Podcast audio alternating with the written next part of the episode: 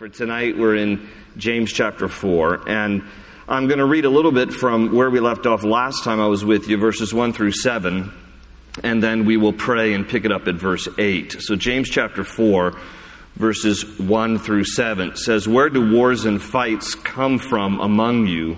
Do they not come from your desires for pleasure that war in your members, in other words, in your flesh?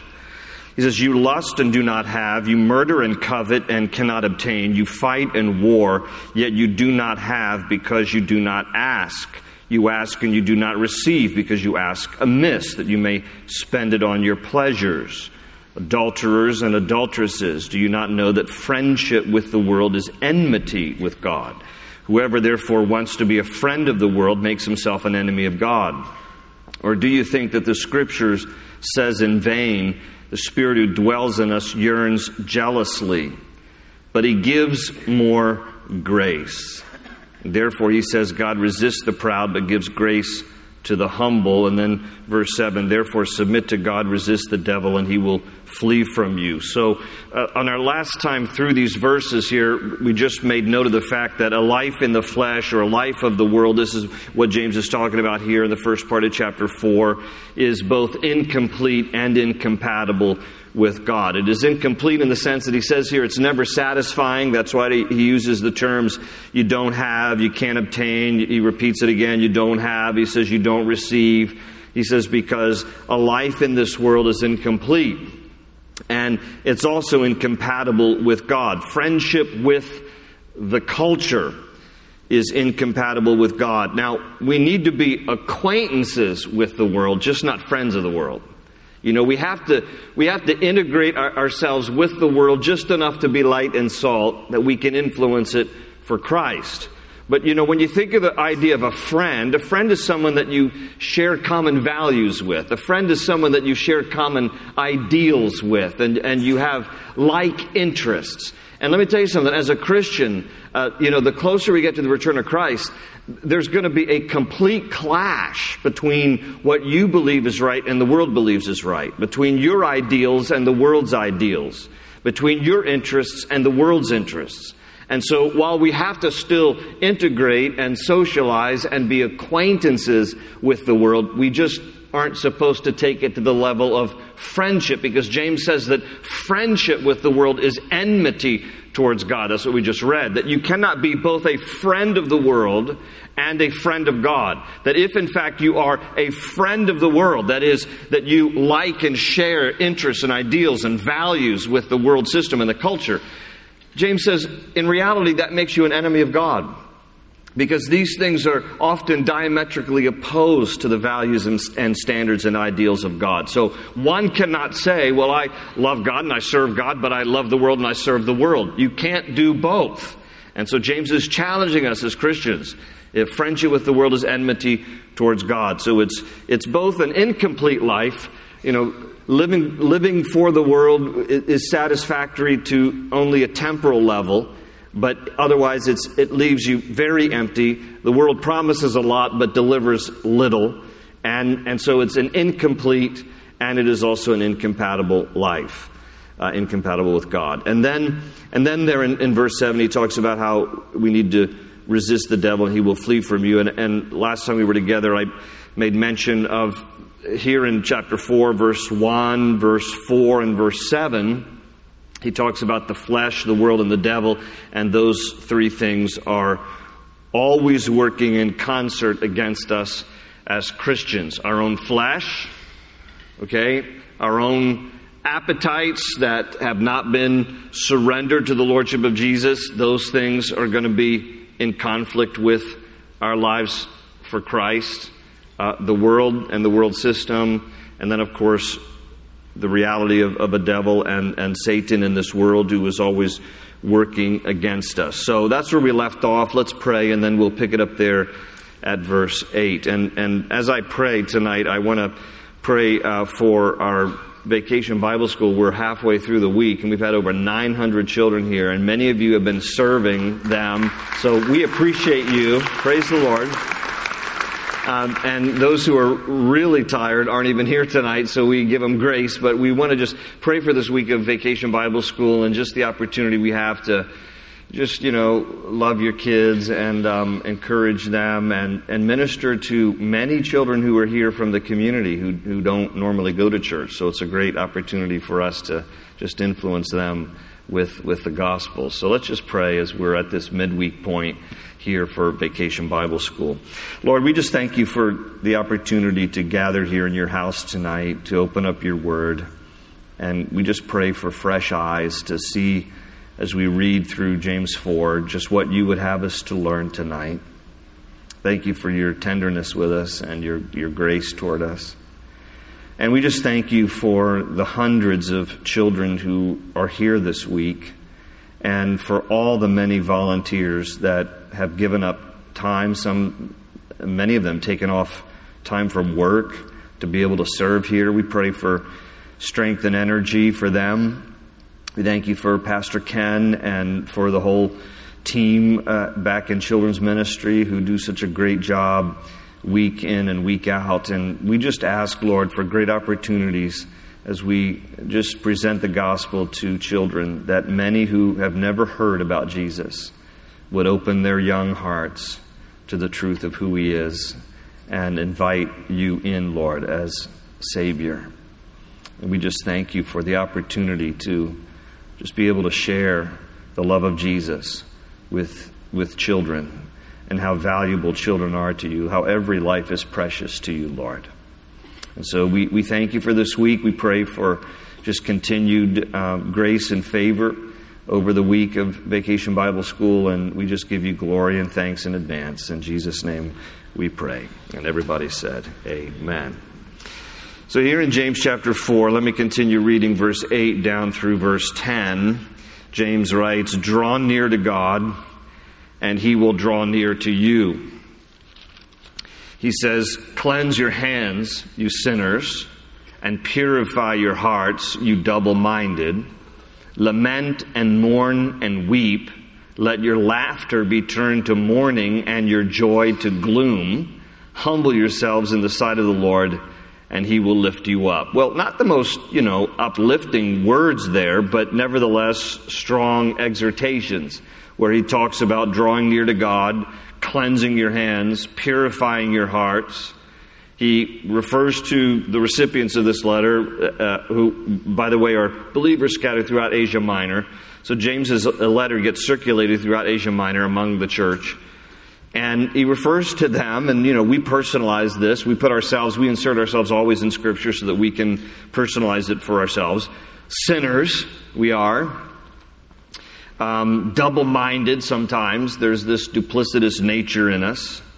Um, and, and so, this whole section here between verses 8, 9, and 10 is, is really a section that where James emphasizes here the vertical, which is our relationship with the Lord.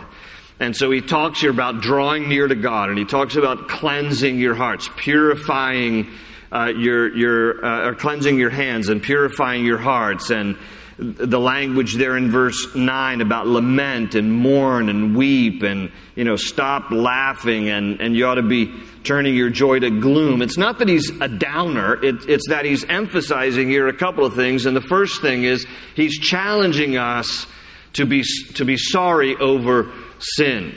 And that's why he uses these words lament and mourn and weep. He, he, wants, he wants us to be convicted and to come under conviction wherever and whenever we sin.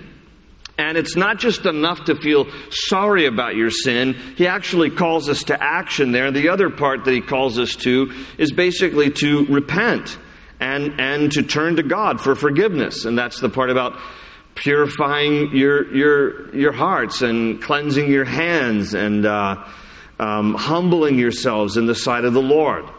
And so he, he calls us to sorrow over sin, and he calls us to repent and to turn to God for forgiveness. David would write in Psalm 24, verses 3 and 4, he says, Who may ascend the hill of the Lord? Like, how can we even approach God? And then he adds, But he who has clean hands and a pure heart, he who has not lifted up his soul to an idol nor sworn deceitfully. So, we're called to get right with God, and that's the part that James is emphasizing here. He's talking about the vertical, you know, drawing near to God, cleansing and purifying and feeling sorry over our sin and not, you know, not laughing about our sin, but being sorry about our sin. You know, Peter would preach in Acts, recorded in Acts chapter 3, verse 19. He says, Repent then and turn to God that your sins may be wiped out and that times of refreshing may come from the Lord. I love that verse. Acts 3:19. Repent then and turn to God that your sins may be wiped out, that times of refreshing may come from the Lord. And, and so this is what we are, we're, we're called to, humbling ourselves, verse 10, in the sight of the Lord, and he will lift you up. Um, pride is destructive. Jesus even talks about how everyone who exalts himself will be humbled, and everyone who humbles himself will be exalted. And so we need to humble ourselves before the Lord. We need to be contrite. We need to be broken over sin. We need to be convicted and sorry about sin and come before the Lord then and ask Him to purify hearts and to cleanse us. And, and you know, the beautiful thing is we're approaching a Father who loves us and who is quick to forgive us because He, he said back earlier in the chapter, verse 6, but He gives more grace. How many of you are thankful for the more grace that comes from God? Amen? And so, you know, as much as we sin, as much as we should feel sorry for our sin, as much as we should grieve about our sin and be contrite and broken and humble before God, the good news is, you know what makes that so much easier to do? Is, is to be reminded of the fact that we are approaching a gracious Father who is loving towards us and forgiving towards us and merciful towards us. You know, sometimes, sometimes the enemy wants to, you know, deceive us into thinking, you know, don't bother asking for forgiveness because, you know, you've been around the block a thousand times and God's not going to forgive you again and again and again. Yes, He will. And because He is gracious towards us. Where sin abounds, grace abounds even more. And so our Lord is forgiving and merciful, but James calls us here to get right with God. And, and he calls us to, you know, recognize the vertical. And then in the next section, verses 11 and 12, he talks about the horizontal. Now he's going to move here about our relationship with one another. Look at verse 11. Do not speak evil of one another, brethren. He who speaks evil of a brother and judges his brother speaks evil of the law and judges the law. But if you judge the law, you are not a doer of the law, but a judge. There is one lawgiver, capital L, that's the Lord, who is able to save and to destroy. Who are you to judge another? So, a couple of things that he says here in our relationship with one another on the horizontal is first thing he says is don't speak evil of one another. Don't speak evil of one another. And the Greek word there for speaking evil is katalalia. And katalalia is from two Greek words, kata, meaning down, and laleo, meaning to speak. So it literally means don't speak down about somebody. You know, you, you know how your mom taught if you don't have anything nice to say, don't say it at all. And, and so, okay, sometimes you're speechless around a few people, but all right. That's better than talking down about them or talking down to them. That's evil speak. And we need to guard our tongues. And James, you know, has a lot to say about speech and, you know, taming the tongue. And, and uh, you know, all of chapter 3 pretty much was, was about taming the tongue and watching what we say. And, you know, don't, don't go to church and, and praise the Lord with, with your mouth and then turn around and, and curse because that's, that again is a duplicitous nature. And, and the same thing applies to the way that we should be towards one another. Don't be coming into church and praising God with your mouth and then turning around and speaking evil of other people. That's, that's not a good use of the tongue that God's given you. So don't speak evil, don't speak down about people. And then the other thing he says there in, in these verses is don't judge one another because basically in doing so you position yourself in the place of the law and the lawgiver. You know, when we, when we judge people, we are standing in the place of the law. And we are standing in the place of the Lord Himself, who is the lawgiver, which is why James adds there in verse 12 there is one lawgiver who is able to save and destroy. In other words, and you and I aren't that lawgiver. There's only one, that's the Lord. And so then that's why he asks rhetorically, Who are you to judge another? Because there's only one lawgiver, and it ain't you, and it ain't me. Now, Something important when, when, when we talk about, you know, not judging others, and that's what this section is speaking of here in part. Um, sometimes people misunderstand the whole concept of judging one another, and, and they just kind of, with a broad stroke, think then that all forms of judgment are wrong, which isn't true.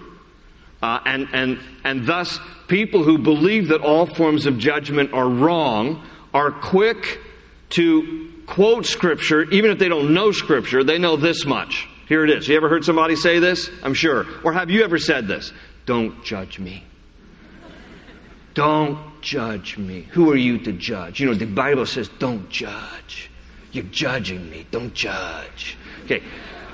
Let's just get some context on the whole concept of judging, okay? Let me, let me, let me just remind us. Not all judgment is wrong. I'm going to read from Matthew 7. You can turn there if you'd like, but you can just listen from Matthew 7, verses 1 through 5. I want you to listen to what Jesus said about judgment, because I, I want to balance the whole subject of, of judging one another by, by taking into context, um, you know, other passages of Scripture so, so we can carefully understand this subject. So, this is what Jesus said in Matthew 7, verses 1 through 5.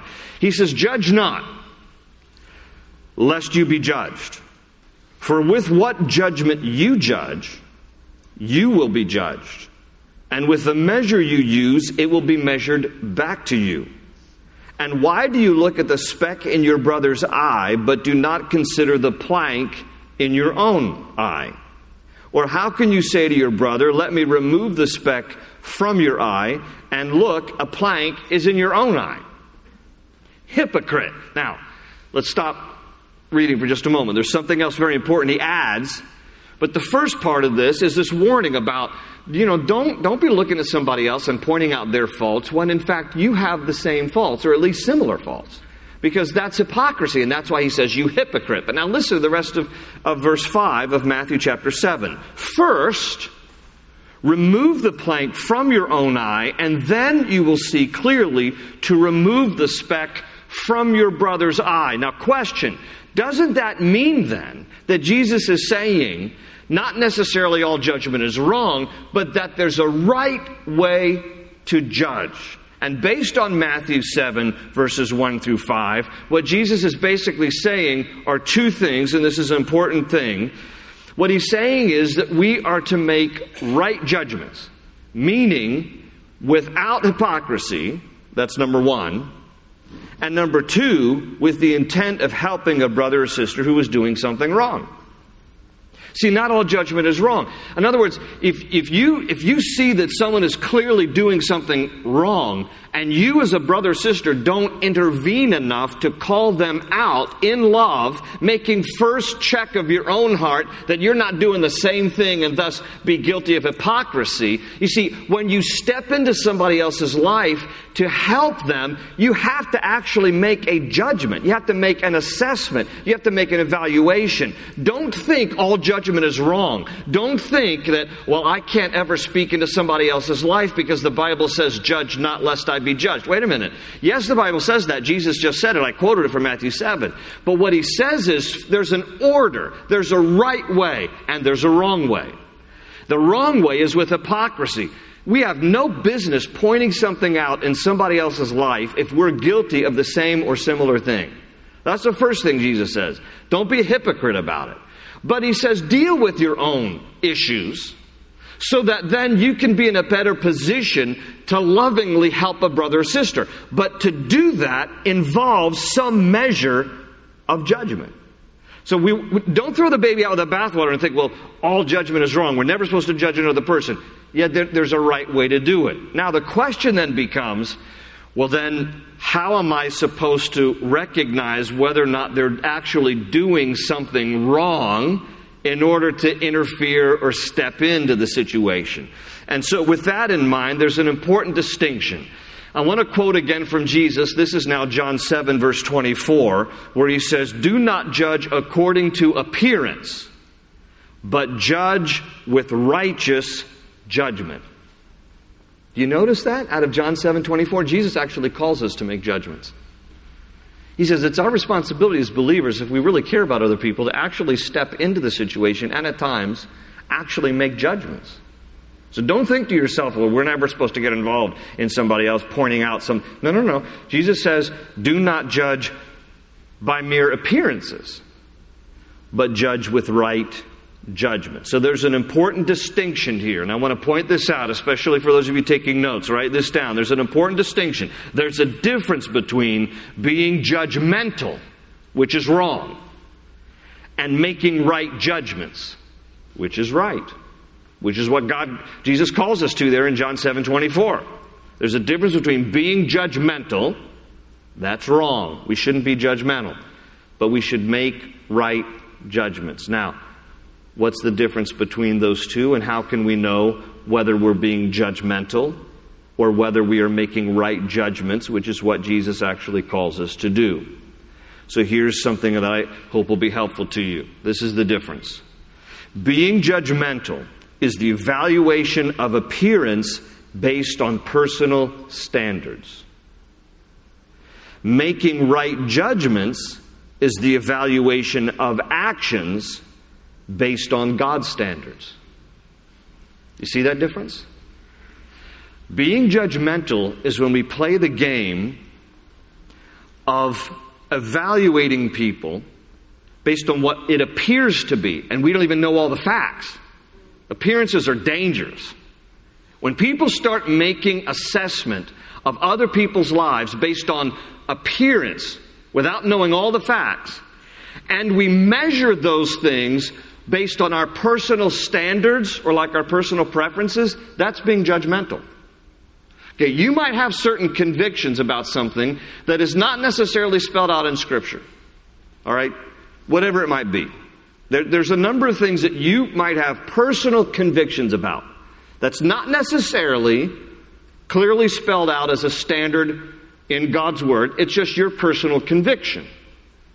The danger becomes when you start to impose that personal conviction on other people, and you may not do it verbally, but in your heart you're doing it because you're looking at what they do and you're thinking to yourself, well, that's not right. I would never do that. And then you become judgmental in your heart towards them. So being judgmental is evaluating appearances based on personal standard. And let me just caution all of us, myself included. There's a real danger in drawing conclusions based on appearance. And it's done a lot of damage to people. Where, where you don't have all the facts, but you know, you're gathering enough information based on appearance or hearsay or something, and you're drawing conclusions. Uh, let me tell you, in case you haven't learned the hard way, when you start to evaluate people based on hearsay or appearance and not having all the facts because it's not clearly displayed by action, it's very, very dangerous to draw conclusions. You need to refrain from making judgments and drawing conclusions based on mere appearances. You, you, you, may not have all the information right, okay? You may not have all the information right. Now, on the other hand, if someone is clearly displaying action, and I, I didn't want to spell it out and delineate it, but you know, it could be verbal action, it could be, you know, lifestyle action, it could be something that is clearly seen, noted, visible, uh, undeniable action, and it's in conflict with something clearly spelled out in God's Word as God's standard, not your own personal preference, but God's standard, all right, then we have an obligation. And the obligation first is okay, I want to examine my own heart, I want to make sure I don't have wrong motives in confronting somebody. I want to make sure I'm not guilty of the same kind of thing going on in my own heart. If so, I'm not qualified to speak into this person's life. And so someone else is going to have to do that. All right? You get through the hypocrisy test first. That doesn't say, it isn't to say that any of us is perfect. None of us is. But at least we're not going to be hypocritical because we're guilty of the same thing or something similar. We, we might have our, our own issues that we're working on, right? So as long as there's not hypocrisy then, and it's clearly a violation in some kind of act or verbal thing of God's standard, then out of love for brother or sister, we should go to them. we should go to them privately. And, and you know, we should confront. We, we should talk honestly. We should talk openly. We, you know, we shouldn't, again, don't look down on them. Don't speak down on them. Don't speak evil of them. Don't gossip about it. Don't start telling other people, you know what, we need to get together and have a prayer meeting for so and so because I think so and so is doing this and that. You know, oh my goodness, how Christians can get together and wrap it in Christianese. And, uh, and what it really is is gossip and slander and backbiting and all that kind of nonsense. I mean, listen, just go to a brother or sister, just privately, between you and him or you and her, and say, listen, this is clear what you're doing. It's pretty obvious, and this is a violation of Scripture. And let me, let me just even show you some verses here that weigh on my heart. And can we just pray about this? Because I love you enough to be honest with you to tell you the truth. And I've said this before. I think one of the highest forms of respect you can show someone is to speak the truth to them and to speak the truth in love because you care enough. So when James writes here, I just wanted to go off on that little side tangent because when James writes here about, you know, don't judge, don't judge, don't judge, we need to balance it with all of Scripture and take into consideration other things that Jesus says about judging, that there's actually a right way and a wrong way, but it doesn't mean that we should completely check out and never speak into somebody else's life. There's a distinction between being judgmental and which is wrong, and making right judgments, which is right. And we do it for the sake of people that we love, examining our own hearts first. Everybody clear on that? Good? Okay. Let's keep reading. Verse 13. Let's finish out the chapter. He says, Come now, you who say, Today or tomorrow we will go in such and such a city, spend a year there, buy and sell, and make a profit. Whereas you do not know what will happen tomorrow. For what is your life? It is even a vapor. Circle that word. Some of your translations say mist. It is even a vapor that appears for a little time and then vanishes away. Instead, you ought to say, if the Lord wills, we shall live and do this or that. But now you boast in your arrogance, and all such boasting is evil. Therefore, to him who knows to do good and does not do it, to him it is sin. So let's save that last verse for the end, but in the last few minutes I have left, verses 13 through uh, 16, uh, he, he speaks here about the uncertainty of life. And he, he, he, he's, he's not denying the fact, I'm sure, that there's anything wrong with having plans and setting goals. But what he's addressing is the issue of don't be presumptuous about tomorrow because none of us is guaranteed tomorrow. And we, we need to live each day to its fullest. Again, sure, plan, prepare. I hope you have, you know, you're looking uh, towards retirement, you're thinking about, you know, a retirement plan. It's, it's not to say, well, you know, only be concerned about today, but it, he's simply saying don't be presumptuous about the guarantee of tomorrow because we don't have that guarantee. And so he says it's better just to kind of say, you know, if the Lord wills, we'll do this. If the Lord wills, we'll do that. Not always sure what the Lord wills for tomorrow, next year, five years down the road. And, and so we just want to be faithful to, to today and, and, not, and not think to ourselves, oh, yeah, yeah, uh, we're guaranteed tomorrow, because we're not. We don't know. And he likens life to a vapor. Or again, some of your translations say, like a mist. Um, it vanishes. This is the temporal nature of life. We, we forget sometimes how precious life is, and we forget sometimes how fragile life is. Um, we do, you know, God knows the beginning of our days from the end, but we don't. And, and so we have to live in such a way that we recognize, not guaranteed tomorrow. Life is like a mist. In fact, the Bible, just wanted to point out a, a, few things that the Bible compares life to. Number one is a vapor or mist, that what we're reading here in James chapter 4, 14. But also in Psalm 78, 39, life is like a passing breath. It says in that passage, For he remembered that we were but flesh, a breath that passes away and does not come again.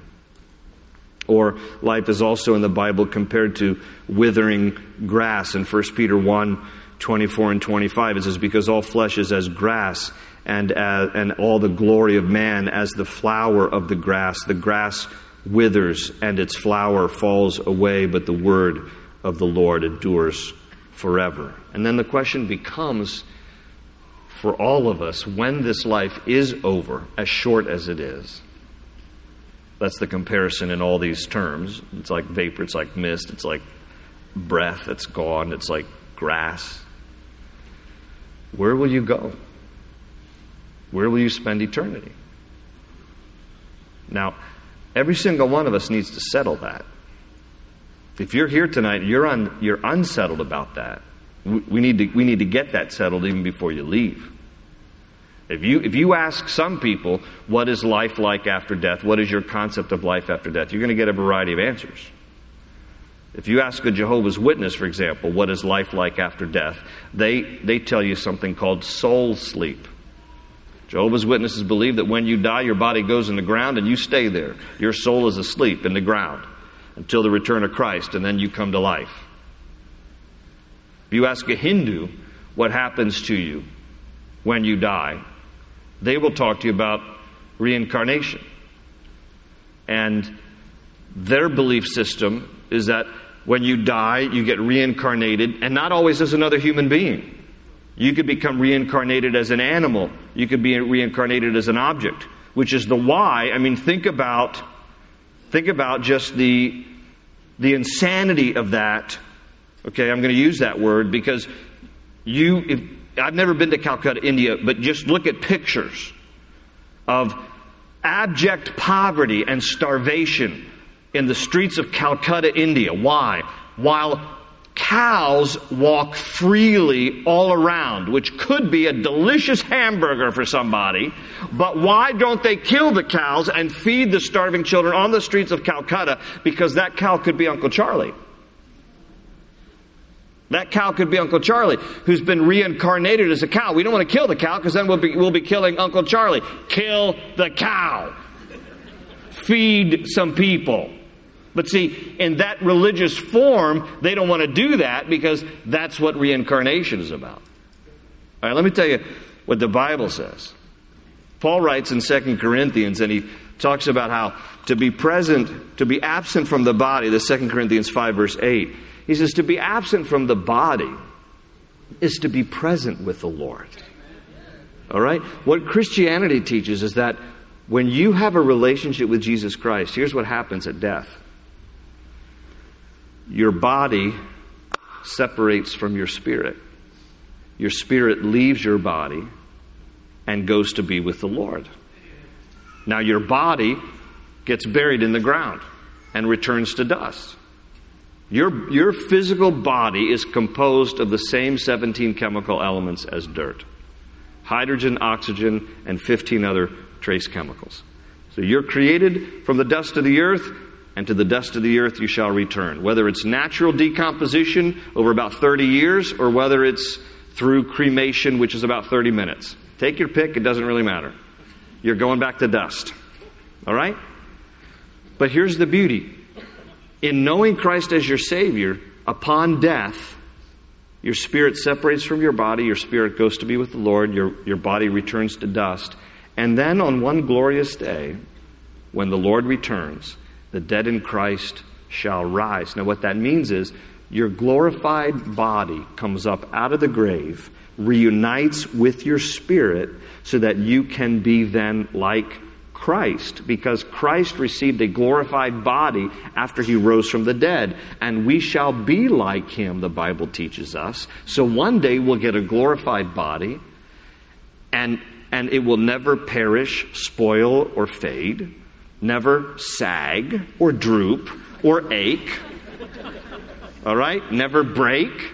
All right? And if you're young, you can't appreciate what I'm saying. But the older you get, you appreciate. Praise God, you get a new tent. Amen. There's a reason why the Bible compares the human body to a tent. Because if you've ever been camping, you know the parallel, you know the similarities. Tents leak. Tents smell. Tents are fragile. They tear. All kinds of things, okay? But the Bible tells us that one day we get a glorified body that's imperishable, unites with our spirit, and so we shall be with the Lord forever. So, as, as much as death is an unknown for us as Christians, it's just a transition. You know what? When Billy Graham died, uh, his son Franklin talked about how, you know, his dad always mentioned that, you know, when I die, it's, it's not that, that it's not the end of me, right? He says it's just I got a new address.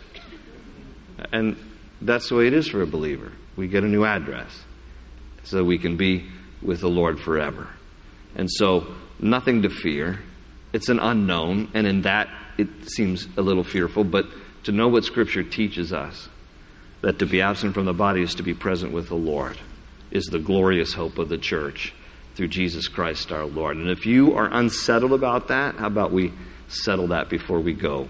And I'll leave the last verse from chapter 4 till next time. Let's pray. Let's pause here. Father, we come before you thankful for Jesus Christ, our Lord, who died on a cross to set us free, to pay the price for our sin, to pay the debt that we owed. And through faith in Him, we can have our sins forgiven and we can be made right with you.